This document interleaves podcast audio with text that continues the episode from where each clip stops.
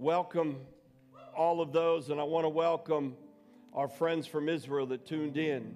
I was in touch with them early this morning, and uh, Samuel Smajda, Su- Susan Smajda, our sister church in Israel, the Church of Jerusalem, we're going to just take an interruption right here before we start, and we are going to pray for Israel.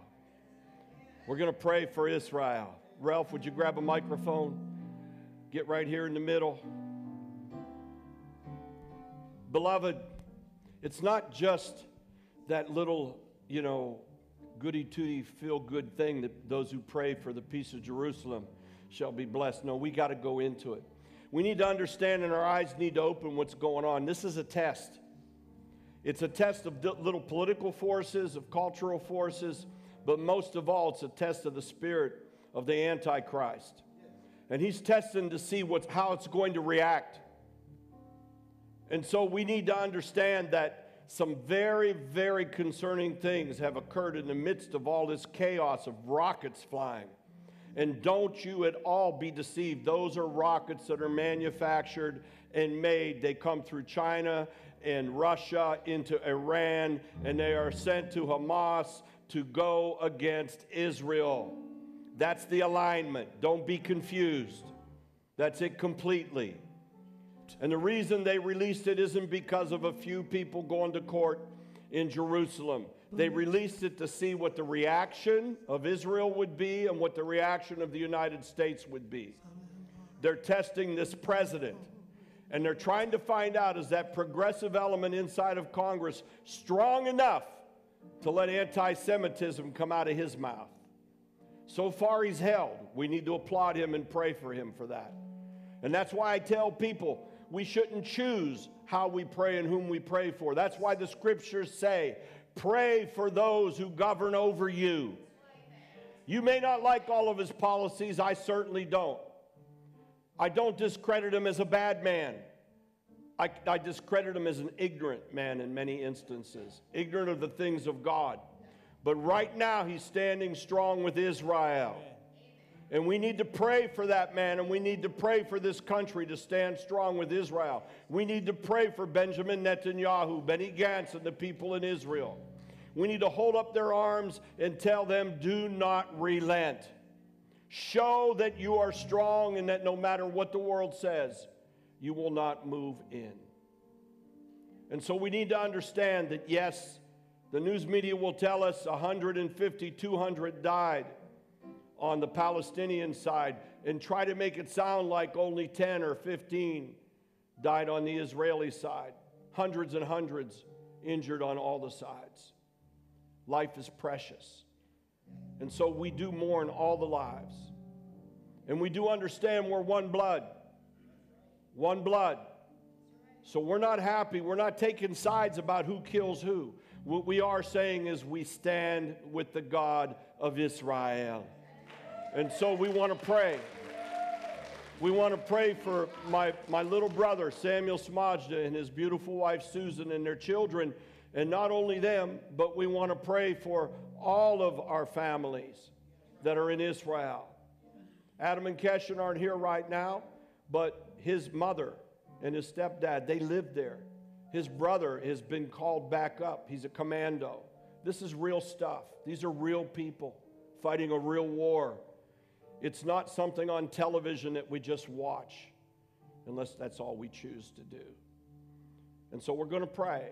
And I asked Samuel and them to tune in and to understand and to be emboldened and strengthened by us right now as we pray for them. Would you please, Ralph, right up front? I want you all to join, put your hands out, pray in the Spirit, pray with the understanding. Let's have some real intercession for the God of Israel and Israel right now.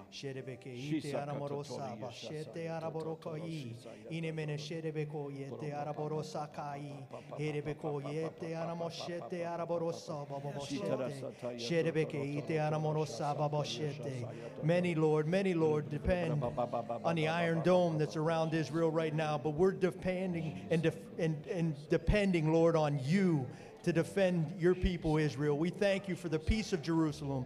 You said those that do so shall prosper, Lord, but there's more than just the peace of Jerusalem.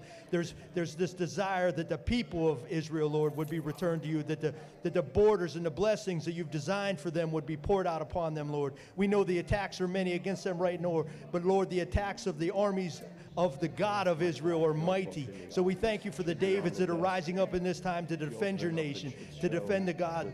We thank you, Lord. We thank you, Lord, for what you're doing there. We thank you for these families that are represented here in this church, Lord.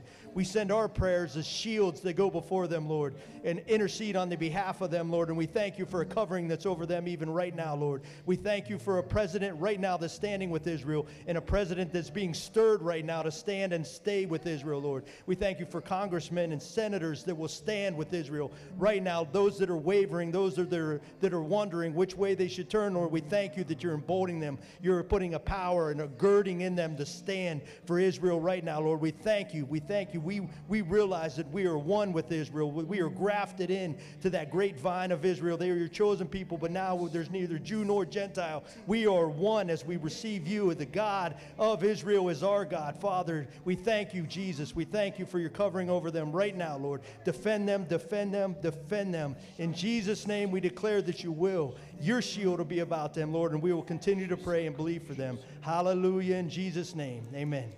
Blessed be the name of the Lord. Oh, Lord honors his word before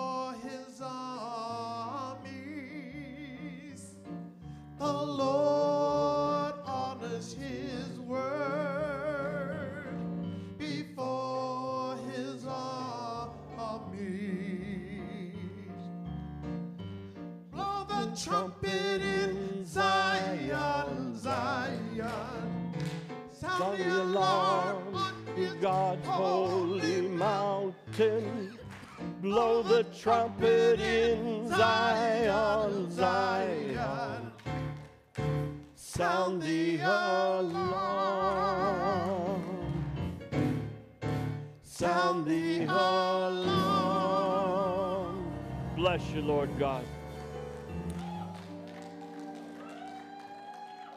One other uh, most important and endearing thing, we just want to welcome home uh, Nita and Anwar and the family and the children. I'm going to get to you next.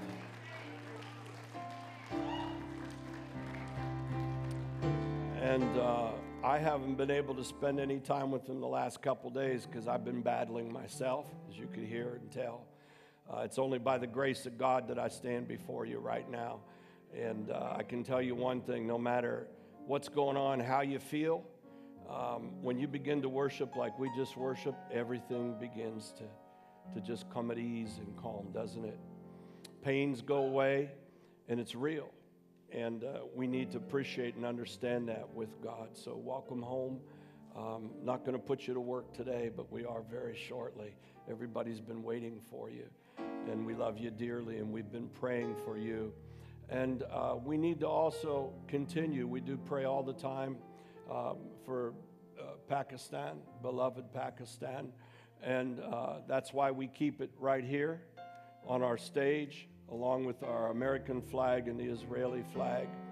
And uh, we stand strong with Pakistan. And we're also praying for India. India's had a bad outbreak, and uh, we've been wanting to hear from our pastor, Tori and Andrew Padesh. We haven't heard back from him yet. That's a concern to us. It's now been going on over a week and a half, and that's not typical of him. So continue to pray for them, please. Uh, very, very bad outbreak of the pandemic and COVID. Um, and so we want to believe God for that. Laura Lee, you have some uh, announcements for us, please. Yes, very quickly, we do have papers back there. So um, this week we have Top Flight Tuesday. We invite you all to join us. My husband's been teaching on the book of Romans. The Real Young Adult Ministry, second and fourth Fridays for ages 18 to 22.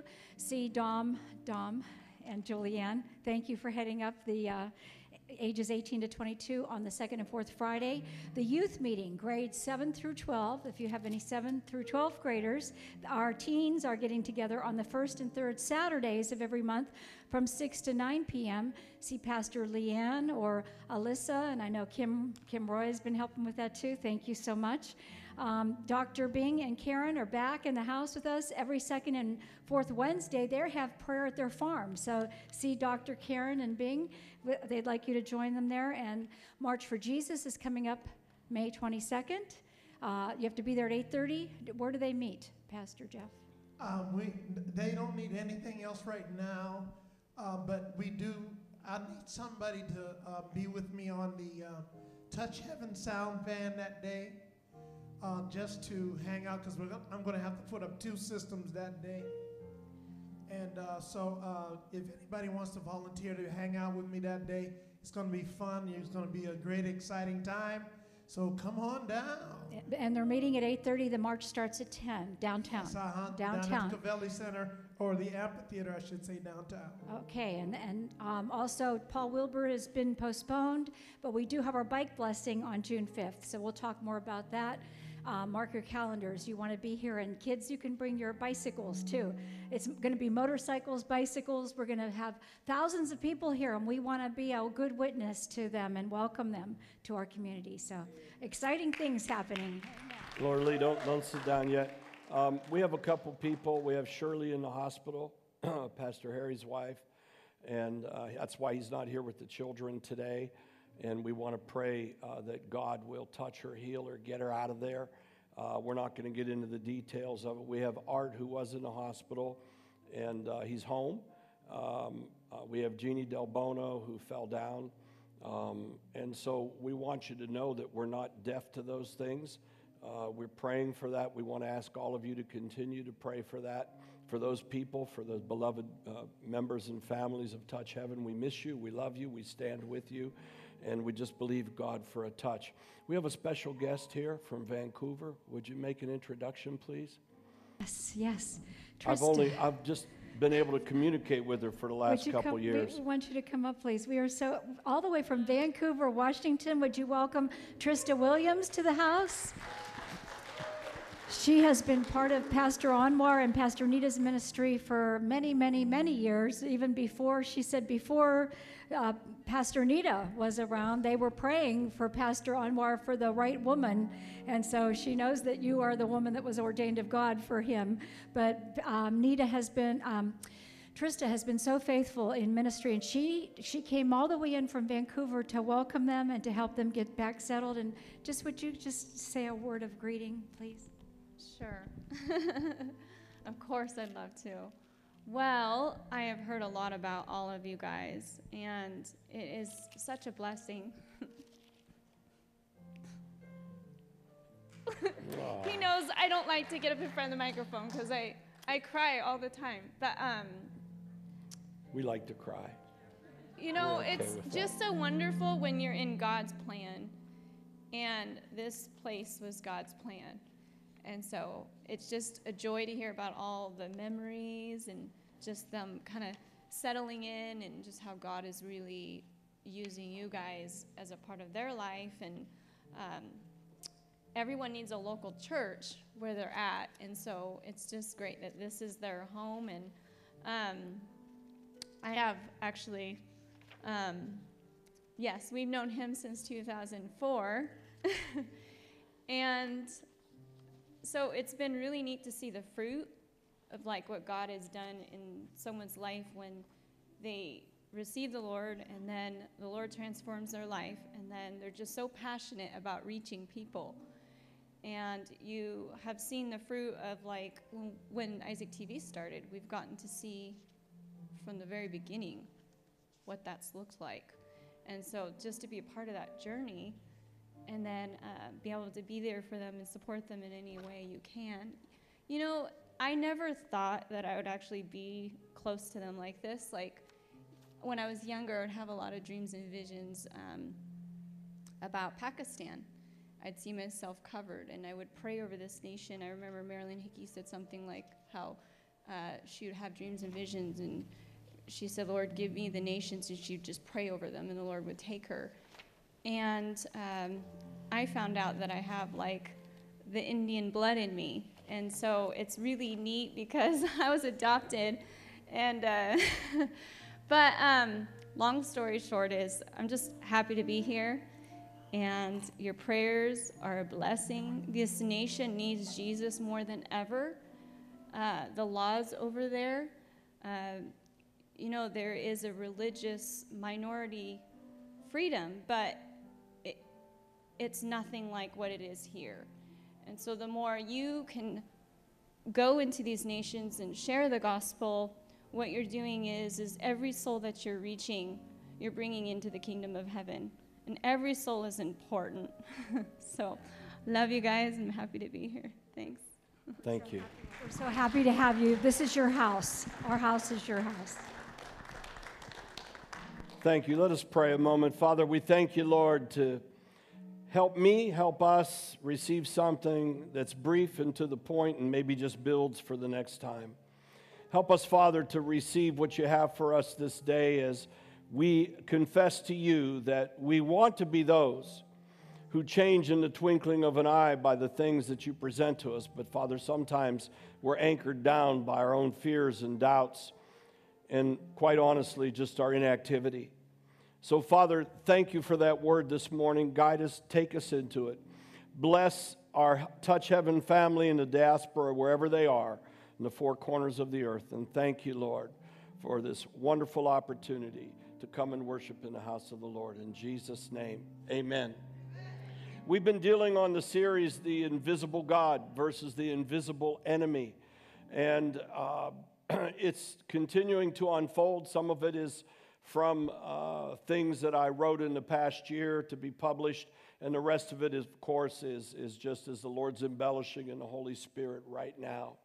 And one of the things that the Lord put on my heart and in my spirit in the last couple days was the fact that we need to be aware and realize and to, to be looking for uh, in our lives those transformational moments, those times when He moves and does something that some, it may be subtle, it may not be the whole sky opening up and you see heaven.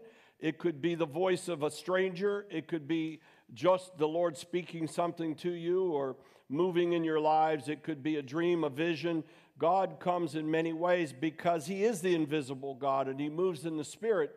So, how do we receive things in the Spirit?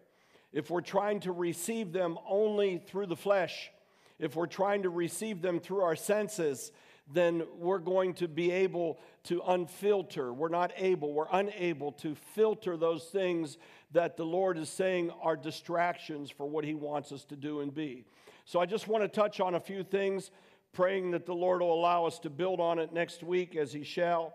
Um, I wrote out in my e blast and what I sent out that a funny thing happened on the way to Damascus. I think you know who that is. That's Paul, is it not? And uh, that's taken from a very, very popular Broadway play that came out in 1966. It was a movie that came off of Broadway, and it was really doing with a plot, a plot that was uh, in ancient Rome. Uh, I'm not going to get into that plot, but it's used oftentimes from that also, that parallel funny thing happened on the way to the theater. Well, uh, as Shakespeare once said, the whole world is a stage and the people inside of it are players. And we are the members of the body of Christ in the kingdom of God.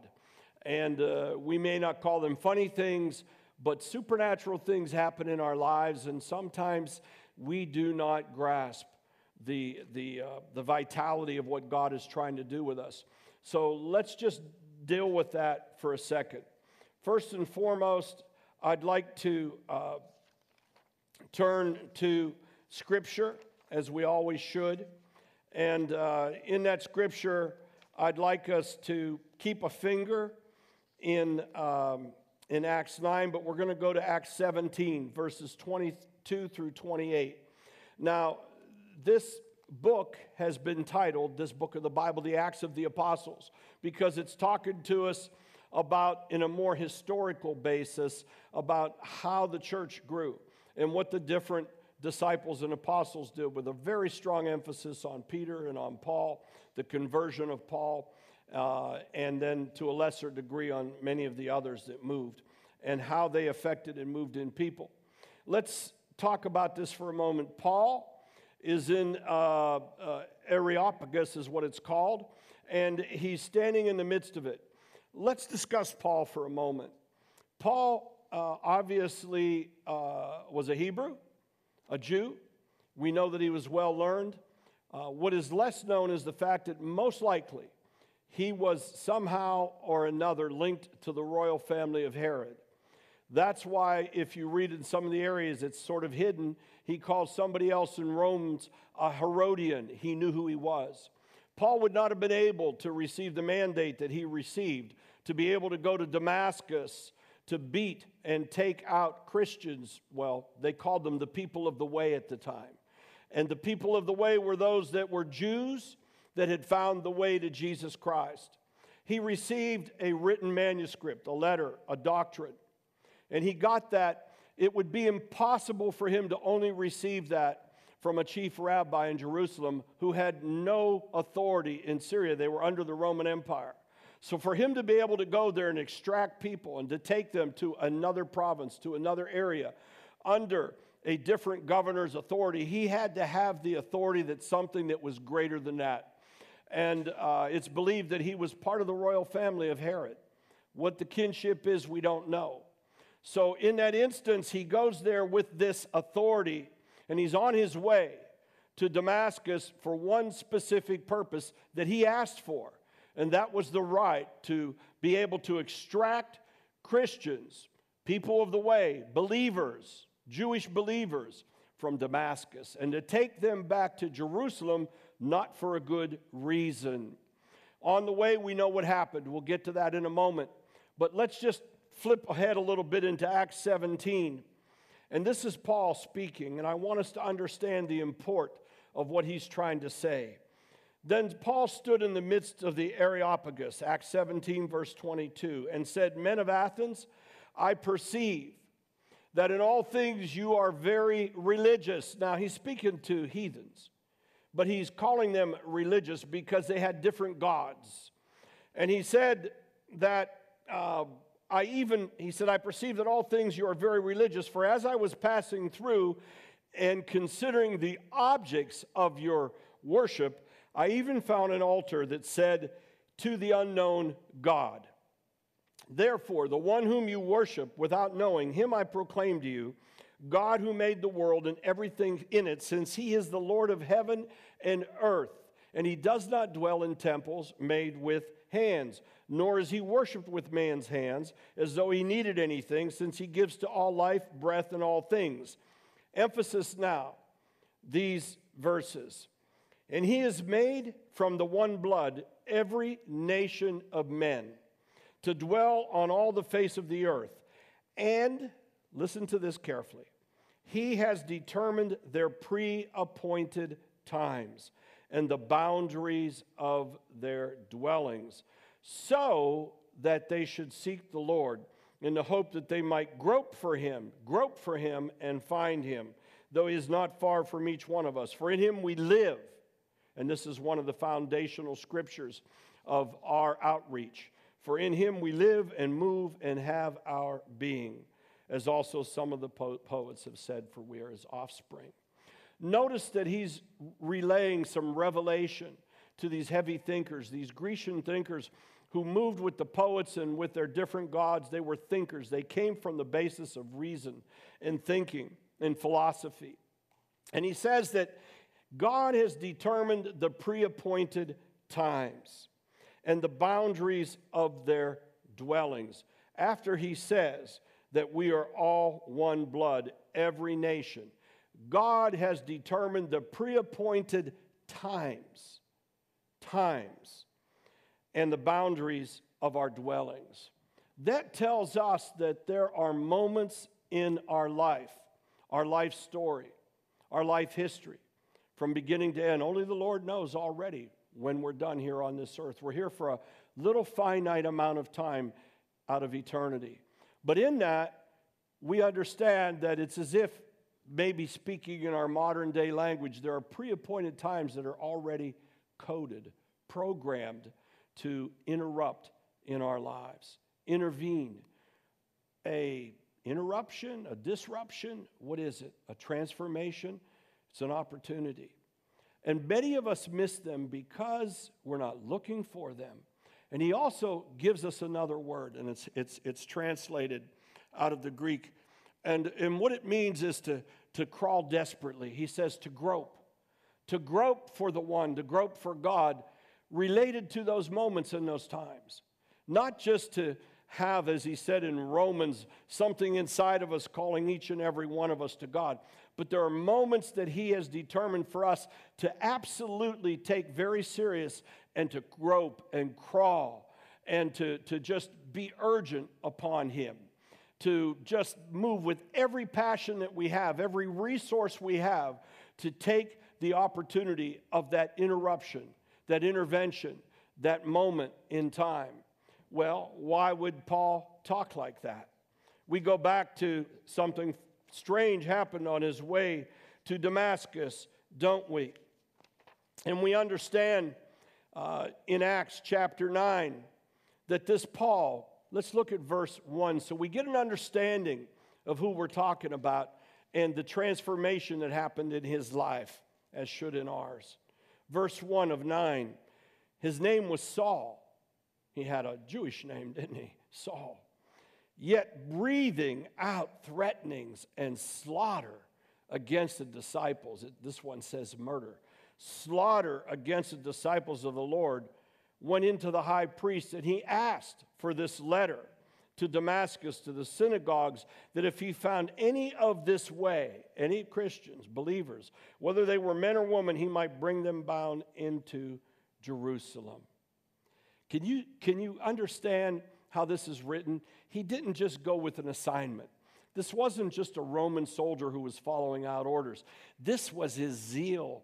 He was breathing out threats and slaughtering of those that believed in Christ, those of the way. This means that this was a very dangerous terrorist. This was somebody who had, he was a radical. We would call somebody like that today a fundamental radical. We would say that they're beyond reason. They're not even understanding the grace of the God that they preach. A fundamental terrorist radical. That's who he was. Breathing out this hatred for those that understood Christ and being able to justify it by his religion. Does that sound familiar today? Does it sound familiar whether they be Islamic even fundamental Christians who feel it's all right to kill people in order to maintain the religion and the faith. This fundamentalism has known itself from the very beginning of time. And so we see that Paul gets interrupted. Verse 3 And as he journeyed, he came near Damascus, and suddenly a light shone around him from heaven. And he fell to the earth and heard a voice saying unto him, Saul, Saul, why do you persecute me? Now, this is the first interruption in his life that we know about. I tend to believe that maybe the Lord was being gracious with him and really trying to move with him, but God interrupted in a moment. Now, think about this. What was his mandate? He was on his way to Damascus to snatch some people of God, some disciples. He was on his way to destroy the leadership and to bring them bound back to Jerusalem, to go to a false court, a court that his royal family, that he must have been a kinsman with in Herod, and also you can understand in Scripture that the Herodians and the Pharisees were almost bound together. Whenever you would see the Pharisees moving in the power they had, it was always under the authority of the, of the court of Herod. And Paul was moving as a Pharisee, a Pharisaic spirit with the Herodian spirit in the power of the Antichrist to try and destroy the gospel. Jesus intervenes, not just for him, but we'll see it is, but also for all those people that he was about to persecute and crucify and to squash the word out of. Jesus himself intervenes. He cries out by his name. He cries out by the name that was given unto him that isn't his holy name. Later we learn. His name is Saul. And he doesn't say, Saul, why are you going to persecute my people? He says, Why do you persecute me? That's what you mean to Jesus. You're not just a ministry, you're not just an assignment. You're not just about trying to find out how do you fit. You already fit. And so many of us are driven by the fact that we feel as if we're not living up to what we could do or should do, and we have this passion to do more, and we fail to reason that He is in us and we're in Him. We already fit as members of the body of Christ. Interestingly enough, that in the scriptures we, we have almost something that conflicts with itself. We have one scripture that says, He was made sin who knew no sin, that what? His soul was made sin who knew no sin, that we might be made the righteousness of God. On one end, we understand that his death was spiritual, and the soul of Christ is what was sacrificed for us. And on the other hand, we understand that by his body, the stripes of his body, we are healed. So the body, his own body, took it. And that body that was in the flesh, even though he was God in all fullness, he was God in the flesh, right? That body was crucified and died, and it went into the ground. But when he resurrected and came out, it was a spiritual body. And in so doing, we understand that he was the first one born again from the grave. And because of that, we are resurrected with him. And we have the inheritance in these spiritual bodies of eternal life. But something very different happens. He ends up calling us his body, the body of Christ. So you are already a member of the body of Christ. You're already a piece of the divine Godhead. You're not all the divine Godhead. You're a piece of the divine Godhead. I need you, you knew me. We need each other. And we're all called in some different ways. And we understand that a lot of it is relational. And I want to dwell with that. If I only get to that today, I'll be happy. Maybe. And so he fell to the earth. This light shone.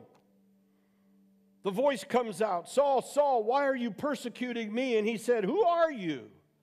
But he says, Lord. There was already an understanding coming out of him that this was divine. This wasn't evil. This wasn't made of man. This wasn't an apparition of nature. This wasn't a lightning bolt that happened to come and light up the skies. He says, Who are you, Lord? And the Lord says, I am Jesus, the one you're persecuting. It is hard for you to kick against the pricks. Now, that must have been some kind of a language between he and Paul. Paul understood that he was pushing against something that wasn't of God. And he, trembling and astonished, said, Lord, what will you have me to do? Oh, my Lord, please, if you don't get anything else, dwell on that response. Lord, what will you have me to do? Right away, surrender. Now you say, well, yeah, but he was struck down. Really? You've never been put down? I don't know about you, but I enjoy telling people that when they start to talk to me about churches and things and how some churches want to assess who's coming in and what, I smile and I laugh. And I say, our little church and our larger church that's outside of this church, our ministry, we really appreciate that the Lord loves us so much that we come together as people who've been broken or are broken. We come limping into the house of God. We don't come in saying, What is my place? What is my position? What can I take from this house of God? We come saying, Lord, here we are. Some might refer to some like that as spiritual misfits. I take that as a compliment because Paul was one and stayed one. He never changed. He never changed. In my weakness, I grow stronger, he said. I relish the fact that I suffer for God. We'll get to the scriptures. Let's not break the moment. And this man who's sitting with a manuscript raised in royalty, both a Roman citizen and a Jew. He fits in both places. A mandate to go do what he was supposed to do. A funny thing happened on the way to Damascus, and Jesus showed up. He could have said any little thing. He could have protested and said, eh, It's not the right time. Let's, let's talk again later. I've got something to do. He might have said, I don't like the way you're dealing with this. What kind of a God are you that would blind me to get my attention? That's not the God I know or the God that I want to preach. Is that the good God? Why do bad things happen to good people? Because he's a bad God, or is there an interruption in life? What is it? What do we glean of it? So Paul says, What would you have me to do? And the Lord answers him right away and says, Get up and go into the city that you were on your way to in Damascus, and there you will be told what to do. Look at the transformation. This is how important Paul was. When they went to take him to Rome, do you know how many soldiers and people moved that one man? 470. You think he was important? You think he maybe had a little bit of a tie to the King Herod? Now, why would it take 470 to move one man to Rome? Because God said to him, You will go to Rome and bring my gospel to there. And so the Lord raised up 470. I'll read it to you at another time to take that one man to Rome. Paul was a, Saul was a man of import and authority, somewhat spoiled in royalty taught multiple languages. He didn't, wasn't smart and just all of a sudden understood a whole bunch of languages.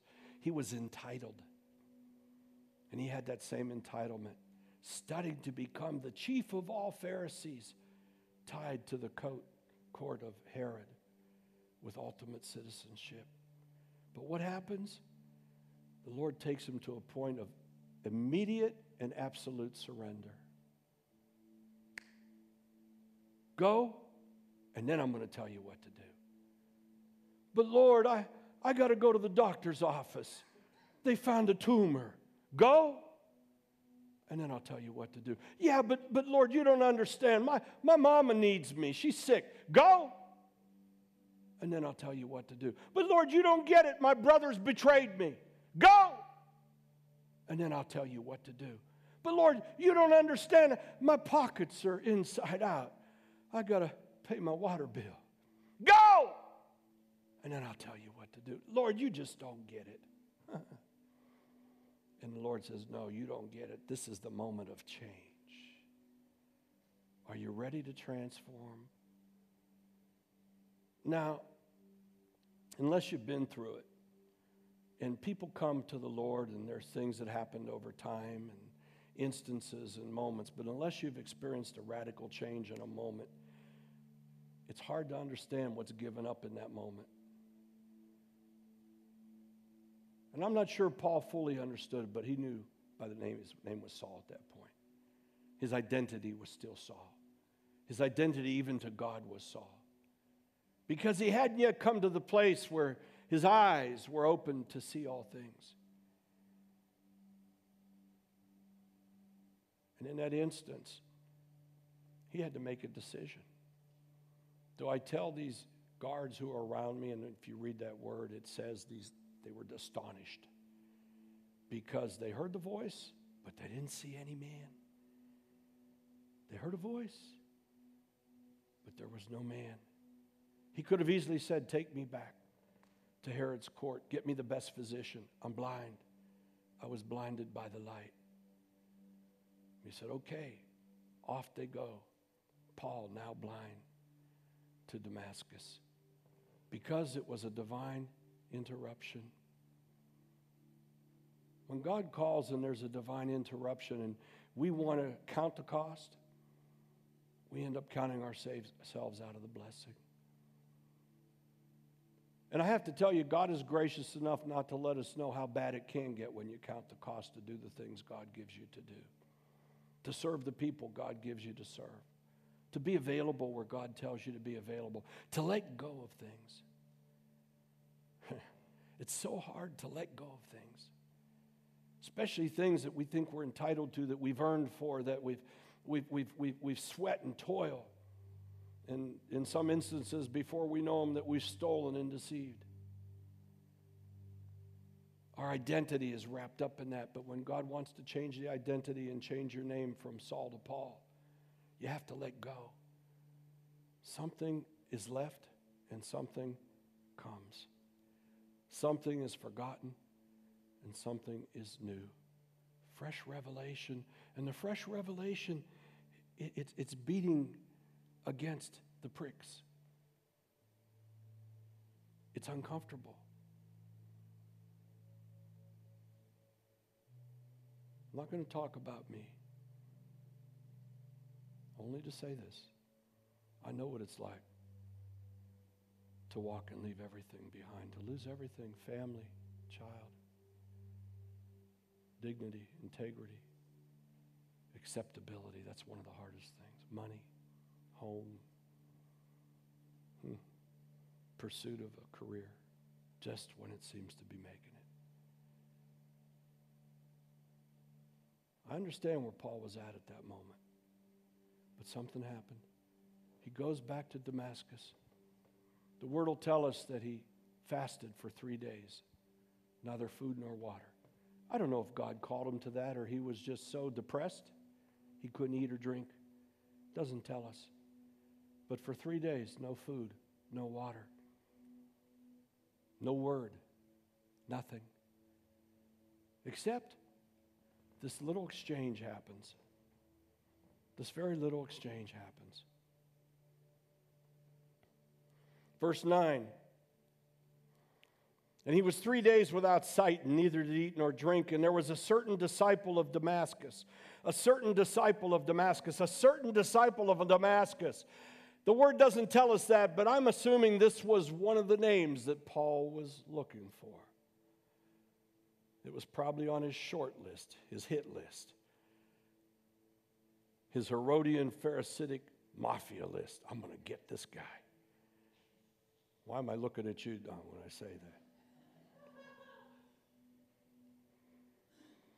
His name was Ananias, and to him said the Lord in a vision. To him, Ananias, said the Lord in a vision.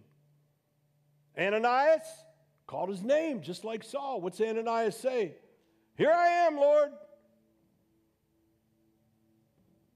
He doesn't say, What would you have me to do? He's waiting for the Lord to call him to what he's supposed to do. He's at a different place, he's in the way, he's filled with the Holy Spirit. He says, Here I am. Let's go, Lord. What is it? Huh? I call that sometimes the Sonny factor. Remember the Godfather one?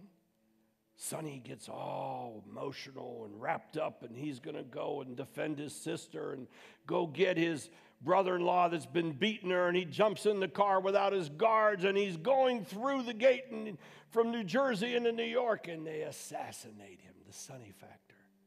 Here I am, ah, let's go. Ananias is ready. His weapons are sharp. He knows something's about to happen because the Spirit of God's been moving inside of him. Probably the warfare's been getting stronger.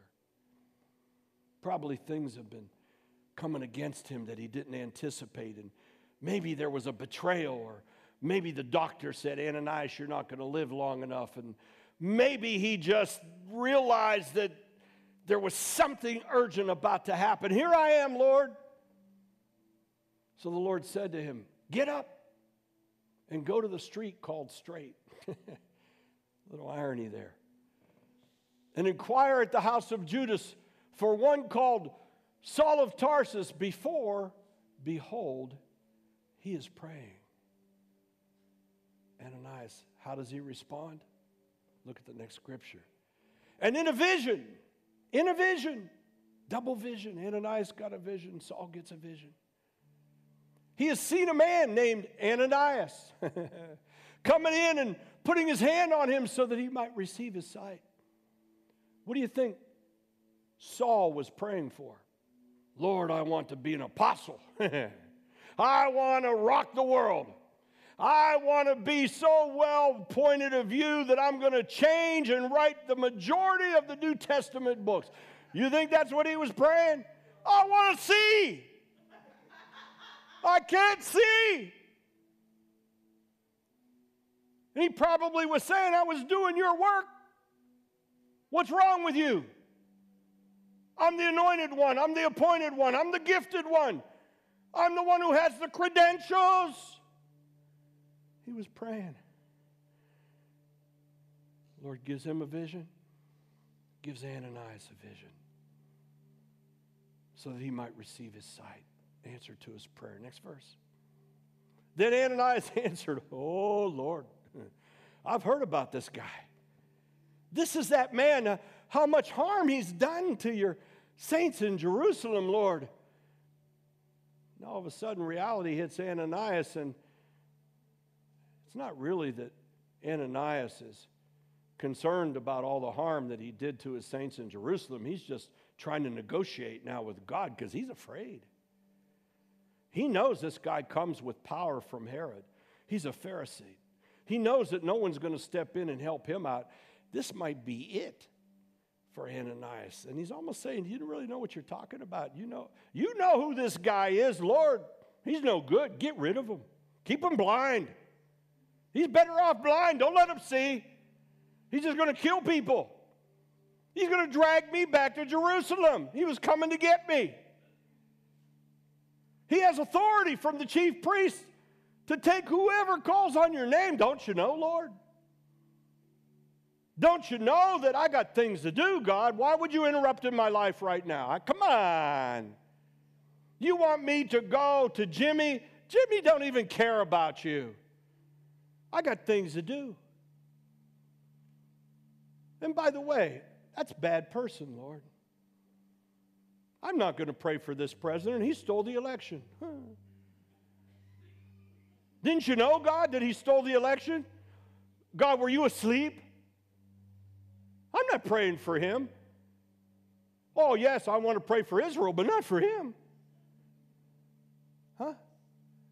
Am I hitting some bones? I come under a lot of flack for telling people to pray for this president. You don't support? Trump's not my president anymore. He's not my president. He's a man. I pray for him like any man, but I pray for my president. Just like I pray for a lot of those in the Supreme Court and those who need, they need prayer because they're making decisions. Ananias, don't you know that's a bad guy, Lord? Did you fall asleep? Did you miss it? What happened, God? It, it didn't quite hit the cycle of things that I thought it was going to hit.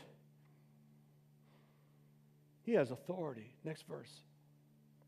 But the Lord said to him, Go, for he's a chosen vessel of mine, to bear my name before the Gentiles, the kings, and the children of Israel. Now stop right there.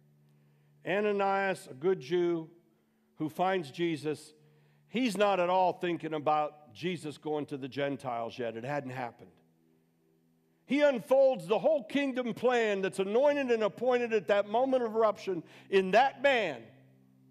And he tells Ananias, You said, Lord, here I am, go. You don't have any idea of what I'm going to do. You can't understand my plan. You are not sovereign. You don't know who I raised up for a moment and who I didn't raise up for a moment because Acts, as we read in 12, He's the God who predetermines the times and the moments in lives. So, what's Ananias do? Next verse. For I will show him how many things. Listen to this. Oh, Lord, I want to be an apostle. I am an apostle. What are you apostle of? I don't know. My mother said I was an apostle. what have you done? Oh, I, I got a calling on my life. Oh, that's good. What are you doing? I'm waiting. For I will show him how many things he must suffer for my name's sake. Boy, the world would be a much better place in the body of Christ if people would equate apostleship with suffering. I think you would see the ranks reduce instead of equating it with book deals, speeches, engagements, entitlements, airplanes. Oh, $800 shoes, $6,000 suits, big rings.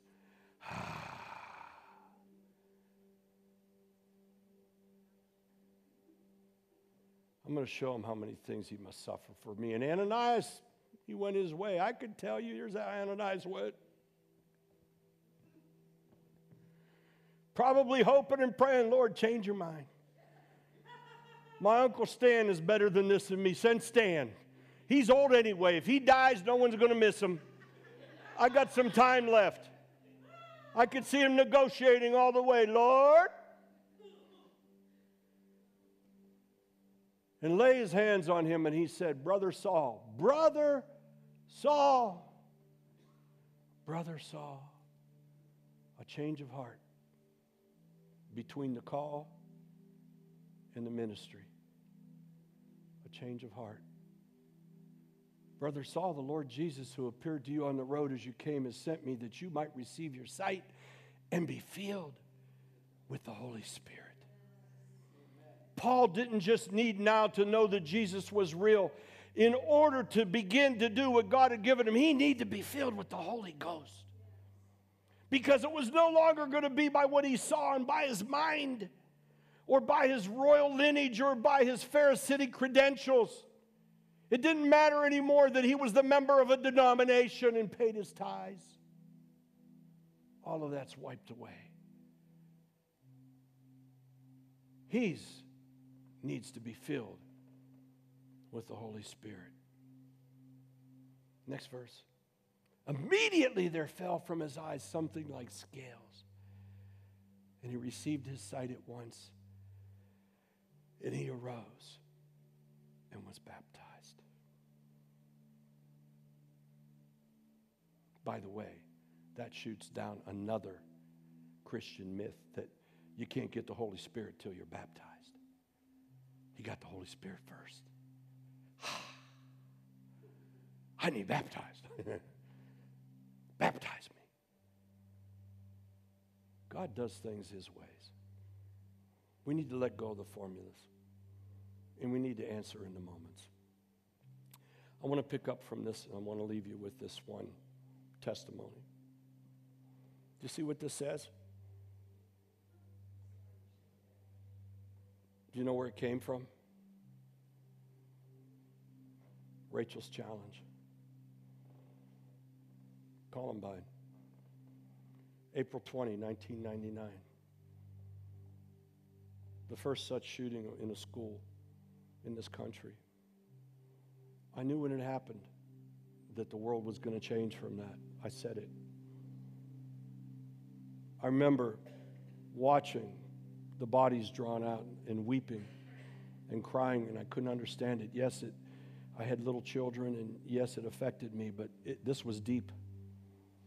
And I went into intercession, and I was breaking, and I could feel the birthing, and I didn't know what it was. It was strange. It, it grabbed me, it consumed me. And I watched it unfold over the next few days, and I watched the funerals. And I saw the parents. And I heard a little of the story about Rachel murdered, shot once through the back up against a tree, writing in her diary. She wasn't dead, just paralyzed. And Dylan came back and asked her, you still believe in God? He was on the list. Her name was there on that list. Why didn't God interrupt at that point? Why didn't He intervene? Because God had a bigger plan. A seed must die and go into the ground to grow and explode in the kingdom. She said yes, and he shot her in the head. Little 16 year old girl Beautiful little girl, smart, passionate for Jesus. evangelizing in her school, marked by two young men, however they got to where they were, filled with evil. I didn't know what to do, but I knew I needed to do something. I mean, I'm, I'm in Ohio. I'm in a prayer meeting in Boardman, Ohio. I, what can I do? I don't even know these people. I'm nobody. What, what, what am I going to do? Frank? Yes, Lord. I have something for you to do. Okay, Lord. Sonny factor. Let's do it. Ah, I'm going to do something. Been waiting. What's up? What are we doing? I want you to reach the father, Darrell Scott, Rachel's father. I want you to prophesy over him. Lord, he's got a pastor, surely. I don't know how to find this guy. He's in Colorado. His heart is broken. I'm some Goomba from Youngstown calling him up and telling him what? I feel sorry for you. And, and if you want me to prophesy, what am I going to say? Frank, call him. Hmm. One day goes by. Ah, must have missed it. It's okay. Somebody else will take it. Two days goes by. I keep watching the funerals and the things. I'm crying, I'm breaking, I'm waking up in the middle of the night, I'm seeing visions. I see 13 stars falling from the sky. I see blood drop into the ground. I see a flower coming up over and over. I said, What am I seeing? Why am I seeing this? Call him. Then my neck begins to get hot. And I know I'm getting God mad. So now I want to see how mad can I get him. I go to sleep. I wake up. It starts getting hot again. I do it another night. I go to sleep. I, okay, I'll call him. But you got to find his number. Frank, yes. Just tell your secretary to call around to some churches. Oh, that's easy. She going to find anybody. Frank, yes, first church I called was Rachel's church. They said they could put you in touch with her father. Mm. Frank, yes. Her pastor called him. He said he'll take your call. Here's his number. Mm. Frank, yes. They want to know if you can call this afternoon.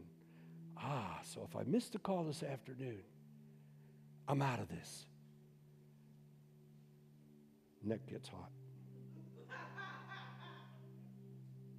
Wake up in the morning, neck is real hot.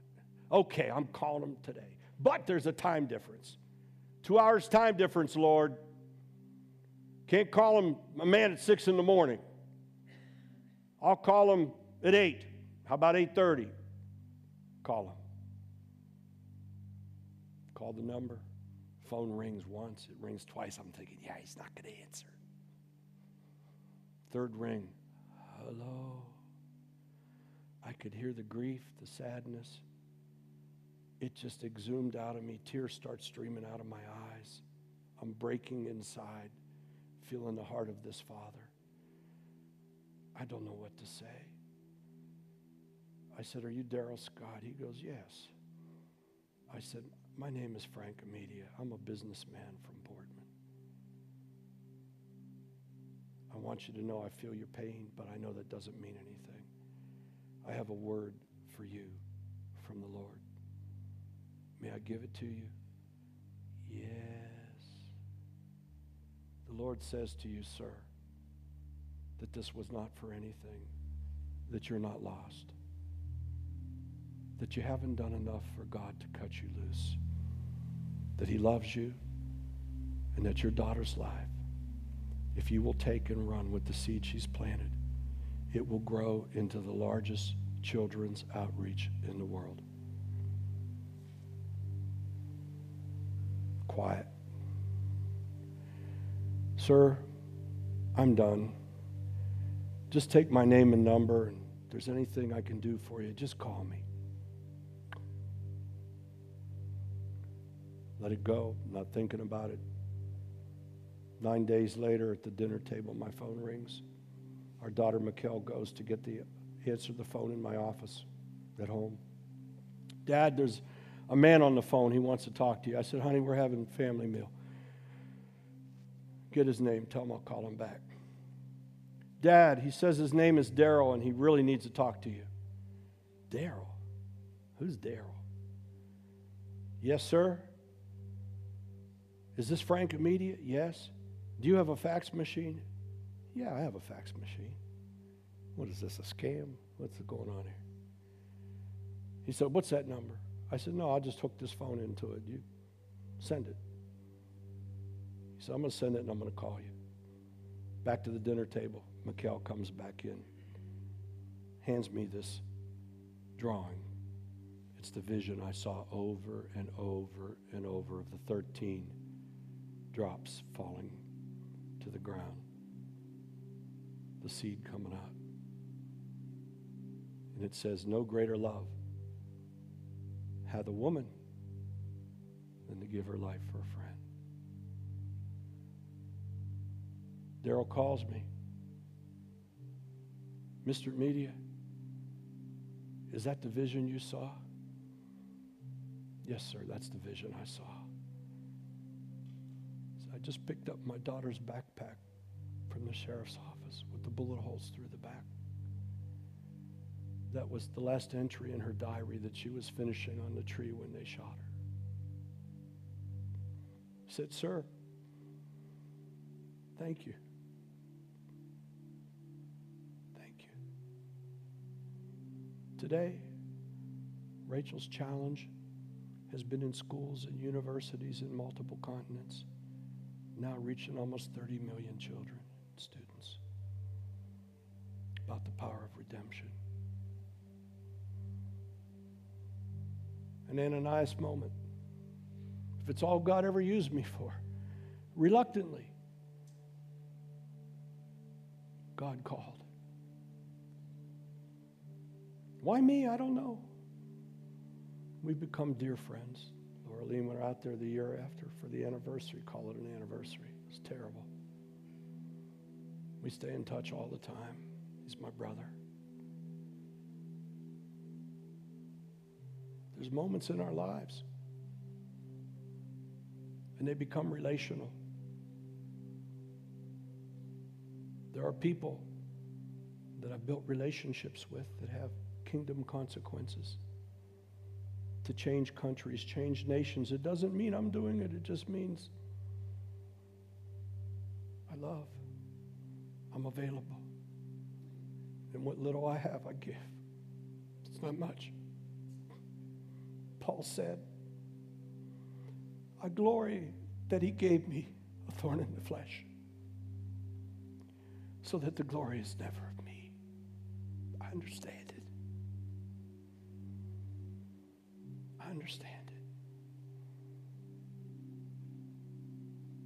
I understand now what the fellowship of sufferings is. It's an opportunity. It's what I make of it. I can wallow in self pity in the moments and things I go through, and, or I can choose to see God in them. I stand before you this morning as the grace of God. I've had some issues that cropped up over five years, and Not going to get into them medically, and it hit me pretty hard in the last week. Bent over, still worked. I refused to give in. I worked. Three o'clock this morning, as I was in prayer and battling the enemy trying to tell me, no, just, just have somebody else go today. I said, no, I'm gone. I was like a zombie with the rehearsal here. I couldn't even find the notes. But then all of a sudden, we began to worship and it broke through. And I could close my eyes and follow it in the Spirit of God. Each and every one of you has moments you can look back where the Spirit of God is interrupted. It's been a call to transition and to transform. And like me, like you, we've missed some of them. But we can go back and get them. Let's not miss any more. Beloved, embrace the relationships that we have with one another because they're kingdom. They're meant of God. It might just be for a moment. It might be something that somehow maybe one of us or myself says to you, or something you say to me, or something we do for someone else that has a kingdom consequence that's beyond anything we comprehend. But when the Lord calls, let's say, Here I am. Do what you must do, Lord. Here I am.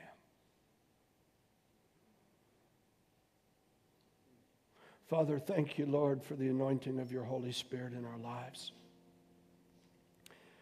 Thank you, Father, that you never leave us nor forsake us, that your mercy endures forever, oh God, gracious God. Thank you, Father, that nothing can separate us from your love. Thank you, Father, that you give us power from on high. Thank us, Father, that when we are weak, we can say, I am strong. Thank you, Father, when I lose something, I already know, Lord, it's for something else to come back to me because you love me so much. Forgive me, Lord, my shortcomings. Forgive me, Father, when I use my own pronouns before I use your name. Forgive me, Lord, when I count the cost instead of counting the blessings. Lord, let us say together as a church, wherever we're at, here I am. And Lord, there might be a cost, comfort, whatever it is, help us, Lord, to not measure it. Help us, Father, to fellowship with you as you didn't count the cost. Help us, Lord, to work to have holy hands in everything we do. Take those steps, take them passionately, to grope towards you with a passion. Nothing stopped. Most of all, Father, thank you for counting us worthy to be a member of this wonderful body of Christ that has a kingdom assignment for such a time as this. Thank you, Lord. Thank you, Jesus. In your precious name. Amen.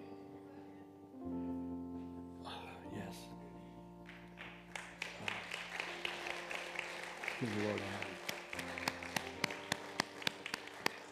So I'm going to take the offering. Uh, pray for Patty. She's with her granddaughter. Baby shower. Something's going on. Something's going on in the royal court of the Sky Hills.